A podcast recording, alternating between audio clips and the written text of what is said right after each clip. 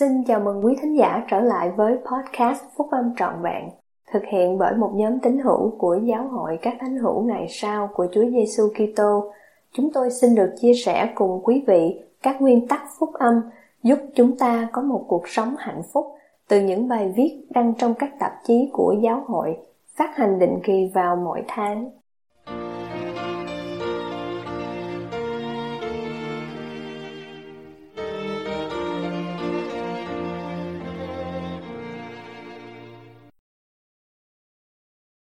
Trong đợi Chúa, xin ý Ngài được nên. Bài nói chuyện của anh cả Robert D. Hales thuộc nhóm túc số 12 vị sứ đồ trong Đại hội Trung ương tháng 10 năm 2011 của Giáo hội các thánh hữu ngày sau của Chúa Giêsu Kitô. Vào buổi sáng sa bát hôm nay, chúng ta tạ ơn và làm chứng về sự xác thật rằng đấng cứu rỗi hằng sống Phúc âm của Ngài đã được phục hồi qua tiên tri Joseph Smith. Sách mặt môn là chân chính. Chúng ta được Chủ tịch Thomas S. Monson, vị tiên tri tại thế ngày nay hướng dẫn. Quan trọng hơn hết, chúng ta long trọng làm chứng về sự chuộc tội của Chúa Giêsu Kitô và các phước lành vĩnh cửu có được từ đó. Trong vài tháng qua, tôi đã có cơ hội nghiên cứu và học hỏi thêm về sự hy sinh chuộc tội của đấng cứu rỗi, cũng như cách ngài đã tự chuẩn bị để ban điều vĩnh cửu đó cho mỗi người chúng ta. Sự chuẩn bị của ngài bắt đầu trong cuộc sống tiền dương thế khi ngài trông đợi cha ngài và nói rằng, thưa cha, xin ý cha sẽ được nên và vinh quang sẽ thuộc về cha mãi mãi. Bắt đầu từ giây phút đó và tiếp tục cho đến ngày nay Ngài sử dụng quyền tự quyết của Ngài để chấp nhận và thực hiện kế hoạch của Cha Thiên Thượng. Thánh thư dạy chúng ta biết rằng trong suốt thời niên thiếu của Ngài, Ngài đã đi lo việc cha Ngài và trông đợi Chúa về thời gian giáo vụ của Ngài sẽ đến. Vào lúc 30 tuổi, Ngài đã chịu đựng sự cám dỗ đầy khó khăn nhưng đã chọn chống lại và phán rằng Satan, hãy lui ra đằng sau ta.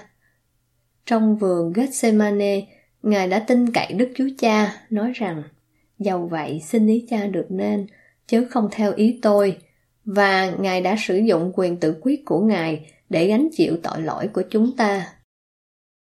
Khi bị sỉ nhục trong một phiên tòa xử công khai và nỗi thống khổ vì bị đóng đinh, Ngài trông đợi Đức Chúa Cha, sẵn lòng vì tội lỗi chúng ta mà bị vết, vì sự gian ác chúng ta mà bị thương. Ngay cả khi Ngài kêu lên, Đức Chúa Trời tôi ơi! Đức Chúa Trời tôi ơi! Sao Ngài lìa bỏ tôi? Ngài đã trông đợi cha Ngài, sử dụng quyền tự quyết của Ngài để tha thứ những kẻ thù của Ngài, chắc chắn là mẹ Ngài được chăm sóc, rồi kiên trì đến cùng cho đến khi mạng sống và sứ mệnh trên trần thế của Ngài chấm dứt.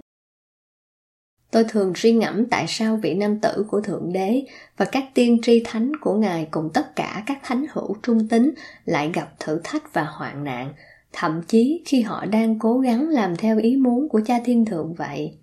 Tại sao điều đó lại quá khó khăn như vậy, nhất là đối với Ngài và họ? Tôi nghĩ về Joseph Smith, ông đã chịu đựng bệnh tật khi còn niên thiếu và bị ngược đãi trong suốt cuộc đời giống như đấng cứu rỗi, ông đã kêu lên, hỏi Thượng Đế Ngài ở đâu. Tuy nhiên, dường như khi cô đơn, ông đã sử dụng quyền tự quyết để trông đợi Chúa và thực hiện ý muốn của Cha Thiên Thượng. Tôi nghĩ về các tổ tiên tiền phong của chúng ta bị đuổi ra khỏi no vu và băng qua các cánh đồng đã sử dụng quyền tự quyết của họ để noi theo một vị tiên tri thậm chí phải chịu cảnh bệnh hoạn thiếu thốn và ngay cả cái chết tại sao họ phải trải qua cảnh hoạn nạn khủng khiếp như vậy? Đến mức nào? Vì mục đích gì? Khi đặt ra những câu hỏi này, chúng ta nhận biết rằng mục đích cuộc sống của mình trên thế gian là phải tăng trưởng, phát triển và được củng cố qua những kinh nghiệm của riêng mình. Chúng ta làm điều này như thế nào? Thánh thư mang đến cho chúng ta một câu trả lời bằng một cụm từ giản dị.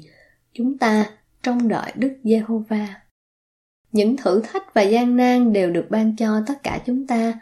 Những thử thách trần thế này nhằm mục đích cho chúng ta và cha thiên thượng thấy.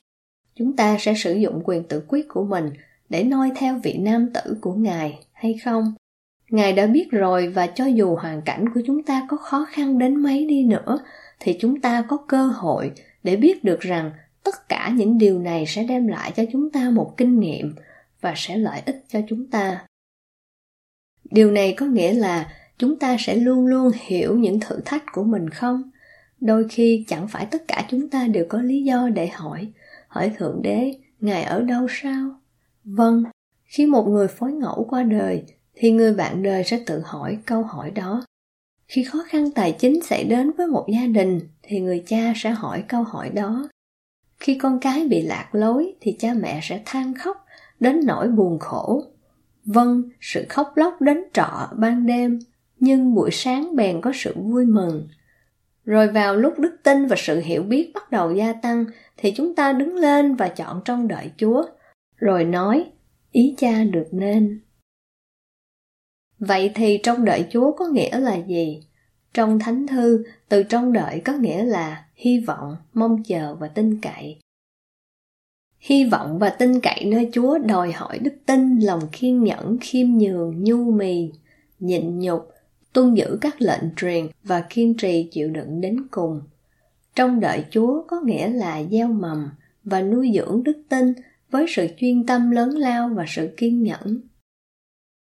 Điều đó có nghĩa là cầu nguyện như đấng cứu rỗi đã cầu nguyện lên thượng đế, cha thiên thượng của chúng ta và thưa rằng nước cha được đến ý cha được nên. Đó là một lời cầu nguyện chúng ta dâng lên với hết cả lòng mình trong tôn danh của đấng cứu rỗi, chúa giêsu kitô. Trong đợi chúa có nghĩa là suy ngẫm trong lòng và nhận được đức thánh linh để chúng ta có thể biết được tất cả mọi việc chúng ta phải nên làm. Khi tuân theo những thúc giục của thánh linh, chúng ta nhận ra rằng hoạn nạn sanh sự nhịn nhục và chúng ta biết tiếp tục kiên nhẫn cho đến khi chúng ta được toàn hảo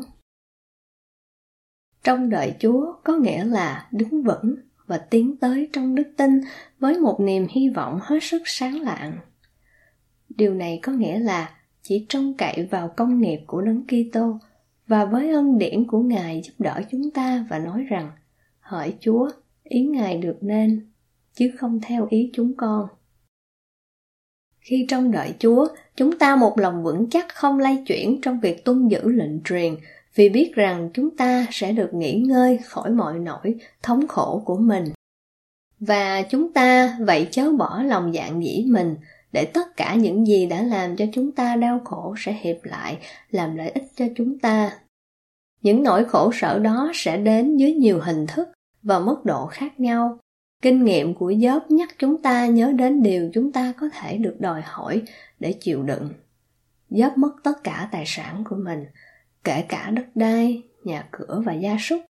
Những người trong gia đình, danh tiếng, sức khỏe, thể chất và ngay cả sự an lạc về mặt tinh thần của ông. Vậy mà ông trông đợi Chúa và chia sẻ một chứng ngôn cá nhân mạnh mẽ, ông nói: còn tôi, tôi biết rằng đấng cứu chuộc tôi vẫn sống, đến lúc cuối cùng Ngài sẽ đứng trên đất. Sau khi da tôi, tức xác thịt này đã bị tan nát, bấy giờ ngoài xác thịt, tôi sẽ xem thấy Đức Chúa Trời. Dẫu Chúa giết ta, ta cũng còn nhờ cậy nơi Ngài. Ngay cả với các tấm gương sáng của giớp các vị tiên tri và đấng cứu rỗi, chúng ta cũng sẽ thấy rất khó khăn để trông đợi Chúa nhất là khi không thể hiểu trọn vẹn kế hoạch và mục tiêu của Ngài dành cho bản thân mình. Sự hiểu biết đó thường được ban cho từng hàng chữ một và từng lời chỉ giáo một. Trong cuộc sống của mình tôi đã biết rằng đôi khi tôi không được đáp ứng cho một lời cầu nguyện vì Chúa biết tôi chưa sẵn sàng. Khi Ngài đáp ứng thì thường là nơi này một ít, nơi kia một ít, vì đó là tất cả những gì tôi có thể chịu đựng hoặc tôi sẵn lòng làm.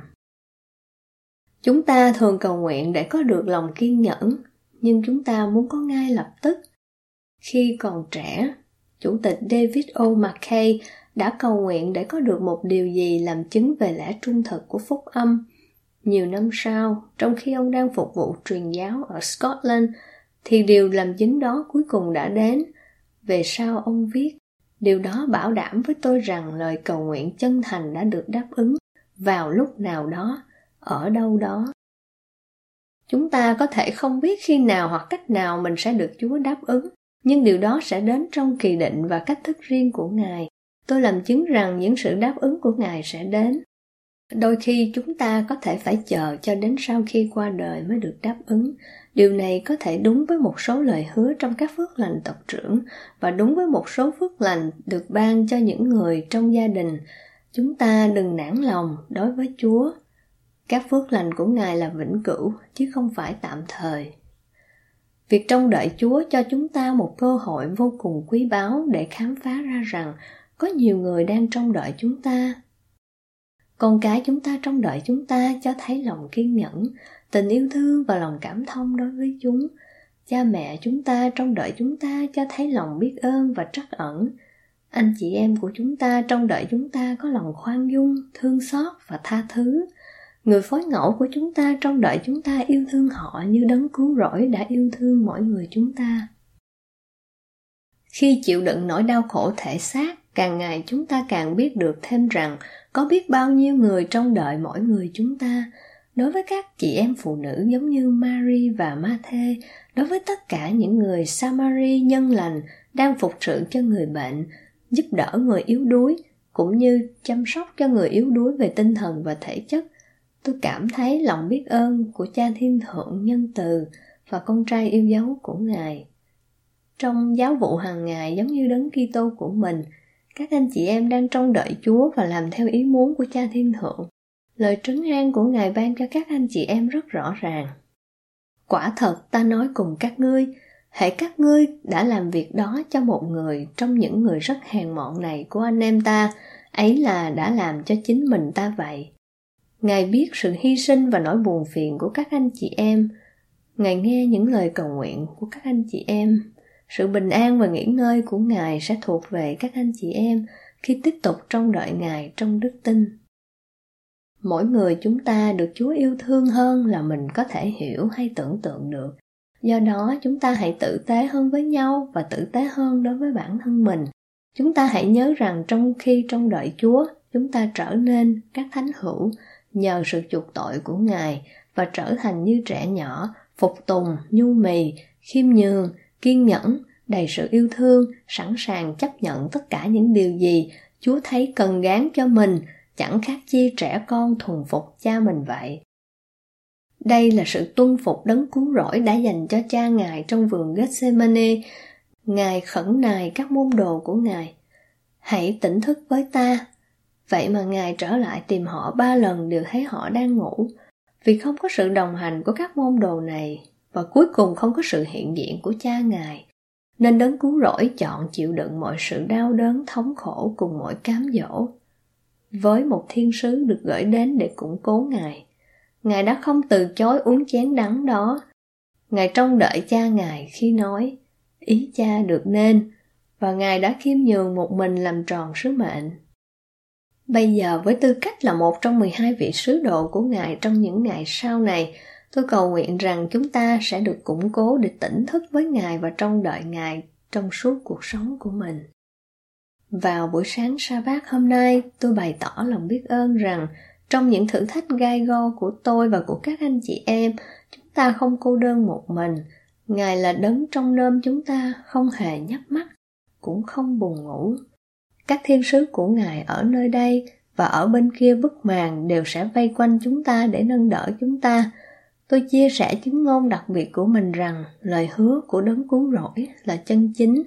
Vì Ngài phán, những ai trong đợi Đức Giê-hô-va thì chắc được sức mới, cất cánh bay cao như chim ưng, chạy mà không mệt nhọc, đi mà không mòn mỏi. Cầu xin cho chúng ta trong đợi Ngài bằng cách tiến bước trong đức tin để có thể nói trong lời cầu nguyện của mình, ý cha được nên và trở về cùng Ngài một cách vinh dự trong thánh danh của đấng cứu rỗi và cứu chuộc của chúng ta chính là Chúa Giêsu Kitô. Amen.